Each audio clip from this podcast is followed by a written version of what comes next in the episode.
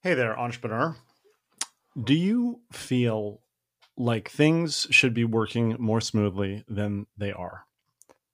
Do you feel like you get up every day and you don't necessarily know what's going on in your business, who's communicating on what, if things are going to be met, uh, deadlines are going to be met, and quality is going to be reached at a standard that you want? Uh, do you feel like you could go on vacation today and all of the processes in the business that need to be followed would be followed. What we do is teach entrepreneurs how to become more replaceable.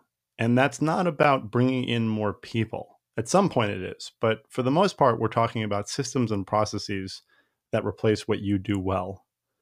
So if you're listening to this and that sounds like you, it sounds like you because you have opportunity that exceeds your infrastructure. There's just too much to take on. It's not that you're struggling to make ends meet, it's that you're struggling to meet the needs of the opportunities that are coming in your way.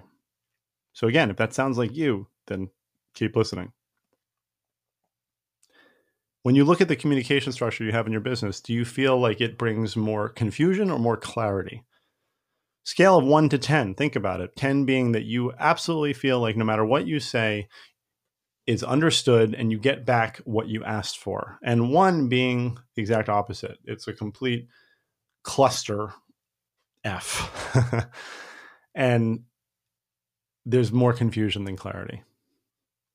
Now, I'm guessing that a lot of you that are listening to this are probably in the five and up right? Because you wouldn't necessarily be successful if you had absolutely no communication chops at all. But if you're a 10, then I'd love to know who you are because that's unusual. And if you're not a 10, even if you're a 9, there's always room for improvement. Now I want you to think about the visibility you have into what's going on in your business.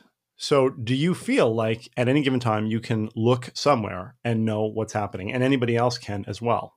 So, when we think on a scale of one to 10, what we're really doing is on the one, we're firefighting, and at the 10, we're fireproofing.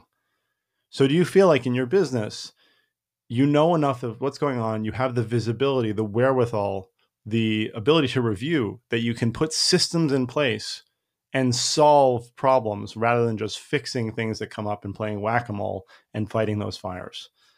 think about that for a second. Now, I would imagine that most of you who said that you were above five and in the communication area. I would guess that the number that you come up with for your project management side of things, for that visibility, for that firefighting and fireproofing, is lower. Am I right or wrong? Now for the last one processes.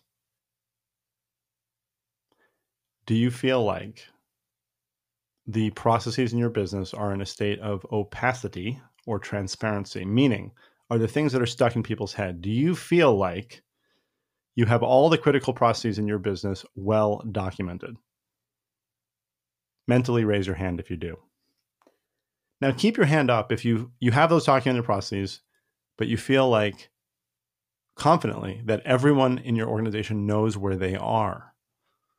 So I'm imagining that some of you have lowered the mental hand that's in your head. Now, for those of you who have documented processes and your business colleagues know where they are, are they regularly updated and tested? Lower that mental hand if they're not.